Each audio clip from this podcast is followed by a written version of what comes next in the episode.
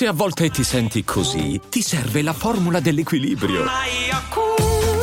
Yakult Balance, 20 miliardi di probiotici LCS più la vitamina D per ossa e muscoli.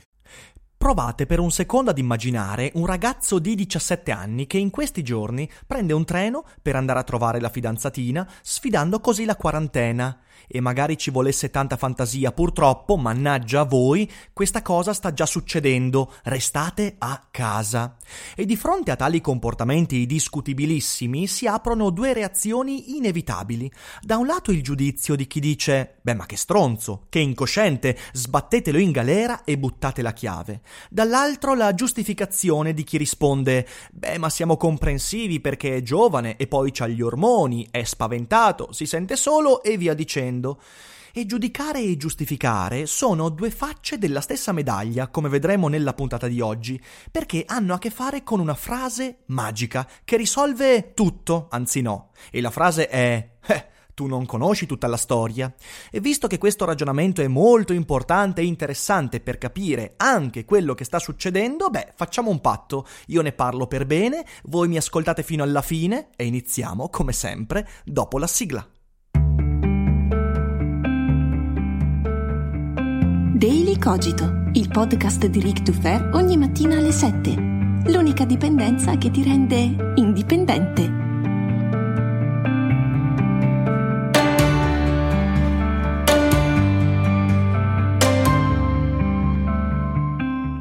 Lo so, lo so, cominciare una puntata che si propone di criticare il concetto di giudizio emettendo un giudizio è contraddittorio e io vi assicuro che mi pento e mi dolgo, ma almeno per stavolta lasciate che mi conceda questo sfizio, quindi dirò quanto segue. Chi in questi giorni sta violando il decreto di quarantena e sta viaggiando allegramente in lungo e in largo, a piedi, a nuoto, in bici, in aereo, in elicottero, è uno stronzo irresponsabile perché sta favorendo favorendo la diffusione del virus prima di tutto e in secondo luogo sta contravvenendo non tanto a una legge, cosa già di per sé molto grave, quanto piuttosto a una norma di buon senso perché sta danneggiando me, te che ascolti, tutta la comunità e anche se stesso.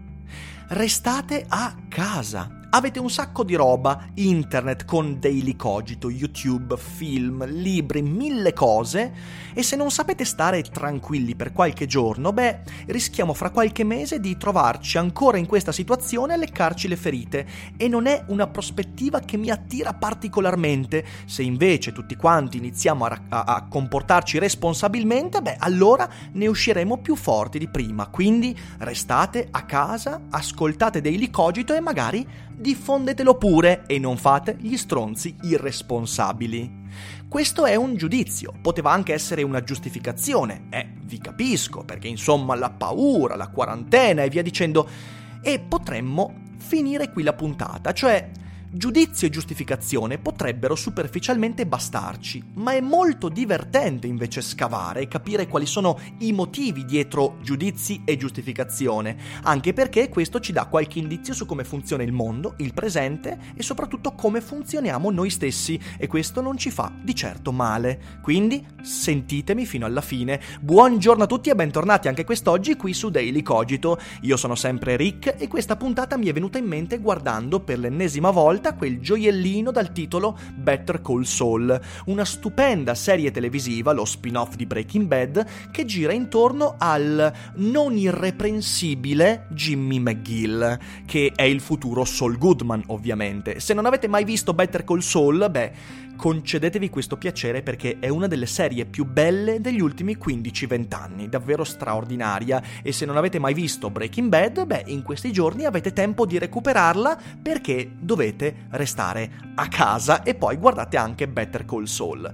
Chi è Jimmy McGill? Beh, è un avvocato, ma non solo, è soprattutto un criminale incallito della peggior specie perché ha l'apparenza del bravo ragazzo, dell'uomo dal cuore d'oro, generoso, disponibile, in realtà è un manipolatore narcisista pericoloso che con i suoi comportamenti e reiterati errori fa sempre terra bruciata intorno a sé. Tranquilli, non farò nessuno spoiler della serie, la prendo soltanto come esempio iniziale, ne ho già parlato in altri contesti della serie, non sarà questo il momento. Potremmo fermarci qui a giudicare Jimmy McGill per quello che è, un criminale incallito e urlare alla giustizia, in galera. Ma Jimmy ha anche una storia molto complicata, un passato che in qualche modo ci fa capire meglio perché lui è così, quindi potremmo giudicarlo o giustificarlo. Ci sono due personaggi che rappresentano perfettamente queste tendenze. Da un lato c'è Charles McGill, il fratello di Jimmy, che è un avvocato rispettato, di enorme successo, un uomo ammirato da tutti quanti, accondiscendente, con un senso di costante superiorità nel, nei confronti del fratello che lo giudica continuamente. Dall'altro lato c'è Kim Wexler, l'amante, fidanzata, migliore amica di Jimmy, che lo ama, prova un grande affetto nei suoi confronti e di fronte ad ogni nefandezza compiuta da Jimmy non lo giudica ma lo giustifica fino a difenderlo. Dietro a queste due tendenze, dietro a Charles e dietro a Kim, c'è una frase che nella serie viene ripetuta varie volte tu non conosci tutta la storia e viene pronunciata tanto da Charles quando qualcuno gli chiede il conto dei suoi giudizi, quanto da Kim quando qualcuno le chiede di non giustificare Jimmy, tu non conosci tutta la storia. Attenzione, questa frase noi la usiamo continuamente perché è una frase verissima, è la palissiana, è chiara, è limpida. La nostra capacità di giudicare e di giustificare è sempre inficiata dalla limitata conoscenza delle cause di ciò che vediamo e di cui siamo testimoni. Vorrei farvi quattro esempi eh, di fronte a cui possiamo facilmente giudicare o giustificare. Primo esempio, immaginate un ragazzo che spara ad un uomo durante un bombardamento a Baghdad questo ragazzo, in mezzo alla polvere, in mezzo alle ombre, in mezzo al casino, al disastro, vede un uomo avvicinarsi, correndo, brandendo qualcosa in mano. Non lo vede bene, non lo vede, è un'ombra in mezzo alla sabbia, alzata dal bombardamento, e lui è anche agitato. A un certo punto lui lo guarda, il ragazzo ha una pistola presa da casa prima di uscire, e sentendosi minacciato da questo uomo, spara. Quando si avvicina al corpo dell'uomo, si accorge che l'uomo brandiva un cellulare questo è un comportamento che possiamo giudicare, possiamo dire il ragazzo è un assassino, ha compiuto un atto istintivo, emotivo, ha sparato a un uomo innocente. D'altra parte, possiamo anche giustificare questo comportamento in mille modi, ovvero possiamo sorreggere il giudizio ampliando la visione che abbiamo dell'evento. Possiamo per esempio dire che la situazione, il contesto, voglio dire un bombardamento, una zona di guerra, tanta agitazione, confusione, il ragazzo si sente minacciato in mezzo a una più enorme minaccia, fa un errore di valutazione che però è comprensibile perché la sabbia, eh, la mezza cecità, le ombre, eh, la mia vita in pericolo, insomma è comprensibile comprensibile e giustificabile. Possiamo anche adottare visioni molto più ampie. La genetica di questo ragazzo, per esempio, potrebbe confluire in un comportamento più istintivo se il suo genoma lo porta a secernere più adrenalina rispetto al normale potremmo andare a giustificare questa azione andando a guardare il fatto che lo zio lo ha educato ad essere magari più pronto, più violento, più pronto a proteggere la sua vita anche di fronte al minimo dubbio. Insomma, abbiamo un sacco di giustificazioni che sono attenuanti, ma non solo, sono paletti che sorreggono un giudizio un po' più ampio che potrebbe portarci a dire vabbè, alla fine questo ragazzo potrebbe non avere colpa. E capite che la distanza fra il giudizio primario il ragazzo è un assassino e il giudizio giustificante il ragazzo non ha colpa è veramente enorme. Secondo esempio, una donna che getta un bambino nella spazzatura, una neomamma che, appena ne ha l'occasione e non è vista da nessuno, scende in strada, fa quattro isolati, prende il suo neonato e lo butta in un cassonetto della spazzatura e se ne va. Ora, di nuovo abbiamo il giudizio primario. Che schifo, è un comportamento assurdo, violento, brutale, inaccettabile. Dall'altro abbiamo la possibilità di incasellare e ampliare il nostro giudizio in mille modi. La, eh, il trauma del parto e quindi la sindrome postpartum e quindi lo stress e quindi eh, la depressione e quindi magari una situazione familiare non facile, una situazione economica precaria. Di nuovo, giustificazione da un lato e giudizio dall'altro. Un altro esempio?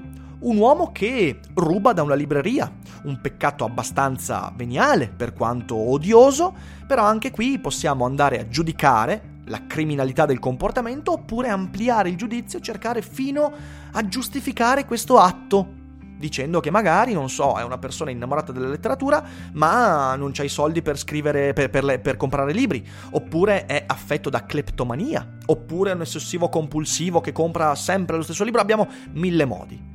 E prendiamo un altro esempio ancora più forte, un nazista che al processo dice di aver obbedito agli ordini, che ha mandato a morte centinaia di persone ad Auschwitz, a Mauthausen, a Dachau, perché riceveva degli ordini. E anche qui noi possiamo giudicare.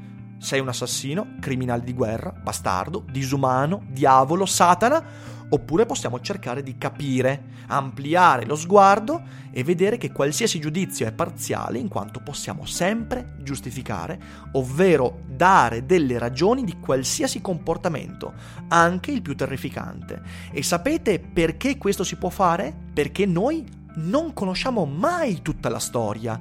Nessuno conosce tutta la storia di nessuno. E questo è un principio molto difficile con cui fare i conti. Ma, ma sulla base di ciò, noi non possiamo permetterci di sospendere ogni giudizio, giustificando ogni azione. Voglio dire, nemmeno chi giustifica del tutto, fino in fondo, conosce la storia completa. Chi giustifica sta solo scegliendo un punto di partenza diverso da cui giudicare.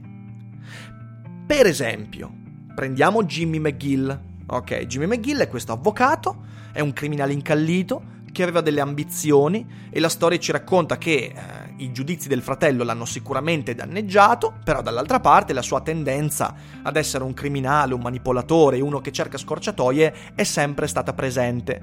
Possiamo aprire la disquisizione su da dove nasce il comportamento criminale di Jimmy McGill, ma non troveremo mai alcuna risposta definitiva perché noi non sappiamo la storia completa di Jimmy McGill.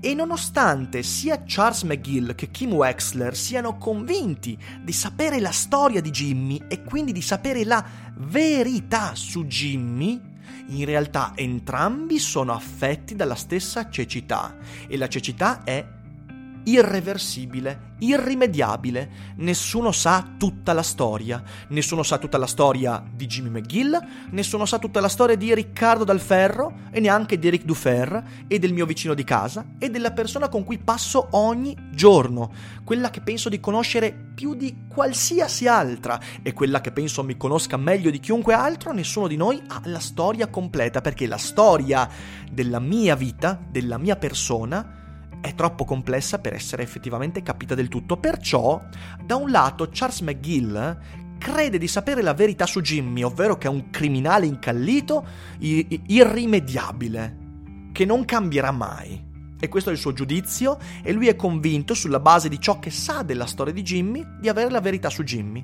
Dall'altro Kim Wexler, che conoscendo parzialmente la storia di Jimmy, avendo letto la sua storia in modo diverso rispetto a Charles, lo giustifica fino alla fine, cercando di ampliare lo sguardo, quindi partendo, facendo partire il suo giudizio da un punto diverso rispetto a quello di Charles.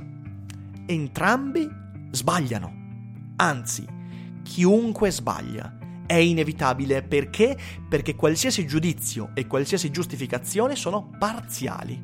E la stessa cosa possiamo dire tranquillamente dei quattro esempi che ho fatto. Il ragazzo che spara. Qual è la verità su quel ragazzo che spara? Qual è la sua storia?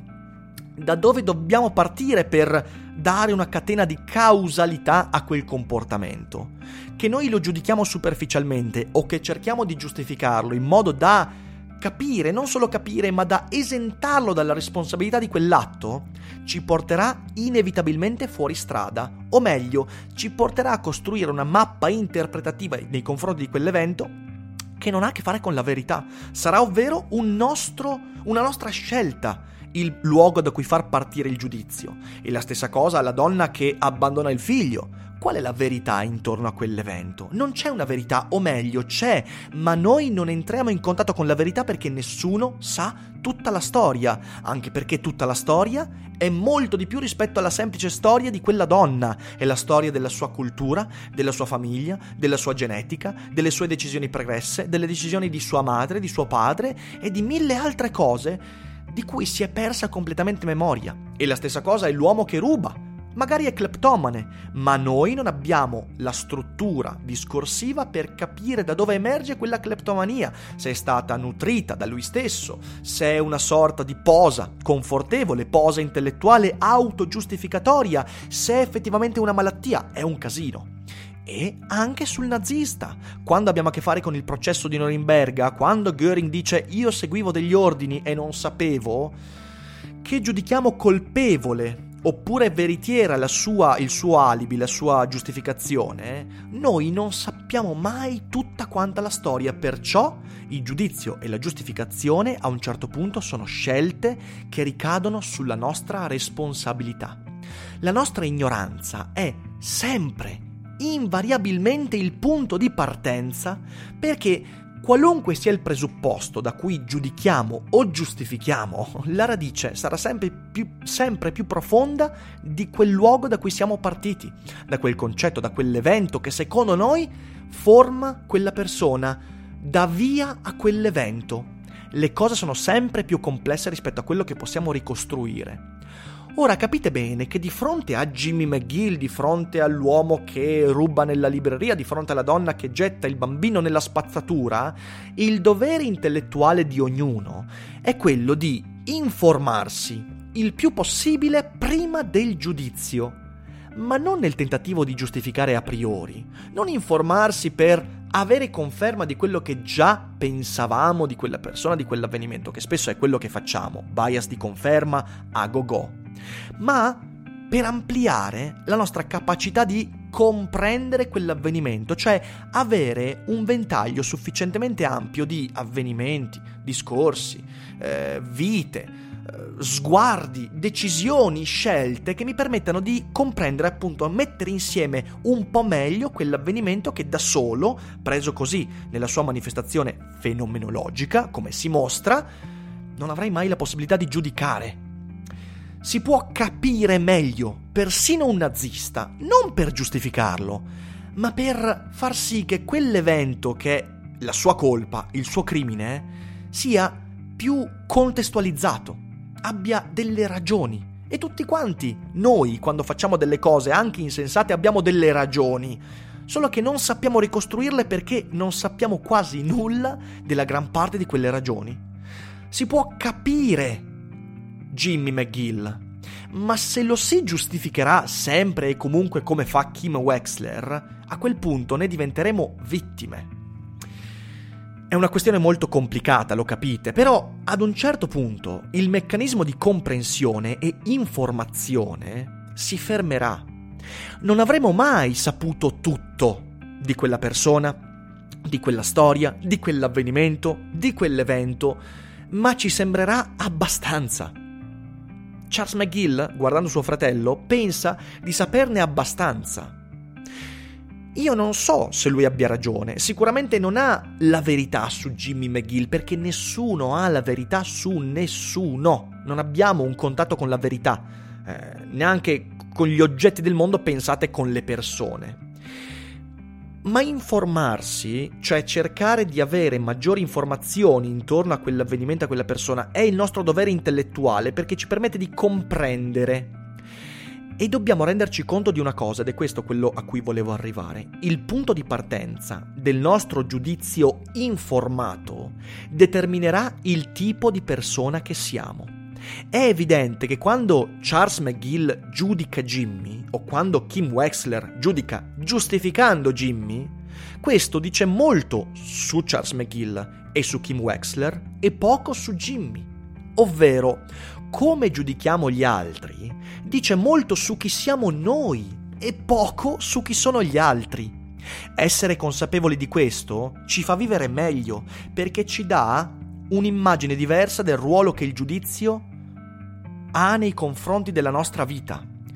Che tu giudichi il ragazzo che ha sparato a Baghdad colpevole, criminale, oppure vittima degli eventi, dirà poco su quel ragazzo perché questo giudizio non avrà a che fare con la verità di quel ragazzo. Quel giudizio invece sarà un indizio importante su come pensi, come agisci, come ti informi, come parli e come interpreti tu il mondo. È un indizio su di te il giudizio o la giustificazione. Ecco perché è fondamentale essere informati su come giudichiamo, ma non tanto su ciò che giudichiamo, quanto piuttosto sul modo con cui noi ci formiamo un giudizio. Questo è quello che mi ha lasciato Better Call Saul finora e credo sia una consapevolezza importante, perché ci dice un'altra cosa, ci dice perché il pregiudizio è sempre a priori sbagliato. Perché anche in quella volta su mille in cui il pregiudizio è giusto, imbrocca e va bene così, i motivi che ci hanno portati a quel pregiudizio sono sbagliati perché non li conosciamo. Invece il giudizio informato, che sia giustificatorio o colpevolizzante, è qualcosa di fondamentale perché ci dice chi siamo veramente. Dimmi come giudichi, ti dirò chi sei. Questo è quello di cui volevo discutere oggi e spero di aver portato qualche spunto utile per usare un po' meglio quello strumento straordinario che chiamiamo cervello e che troppo spesso usiamo in modo superficiale. Di nuovo, io spero che stiate passando bene questa settimana, chiusi in casa, godendovi dei cogito, i podcast, i video e quant'altro. E ovviamente vi abbraccio tutti a un metro di distanza, vi auguro una buona giornata e noi ci risentiamo come sempre domani e voi non dimenticate che non è tutto noia ciò che pensa. Afte. Ne soffro da quando ero piccola. Sono molteplici le cause della formazione delle afte. Curacept Afte Rapid favorisce una guarigione rapida grazie all'effetto barriera sui tessuti colpiti. Un aiuto per tornare a sorridere. Curacept Afte Rapid. Rapido il sollievo. Rapida la guarigione. Sono dispositivi medici CE. Leggere attentamente le avvertenze e le istruzioni d'uso. Autorizzazione ministeriale del 27 marzo 2024.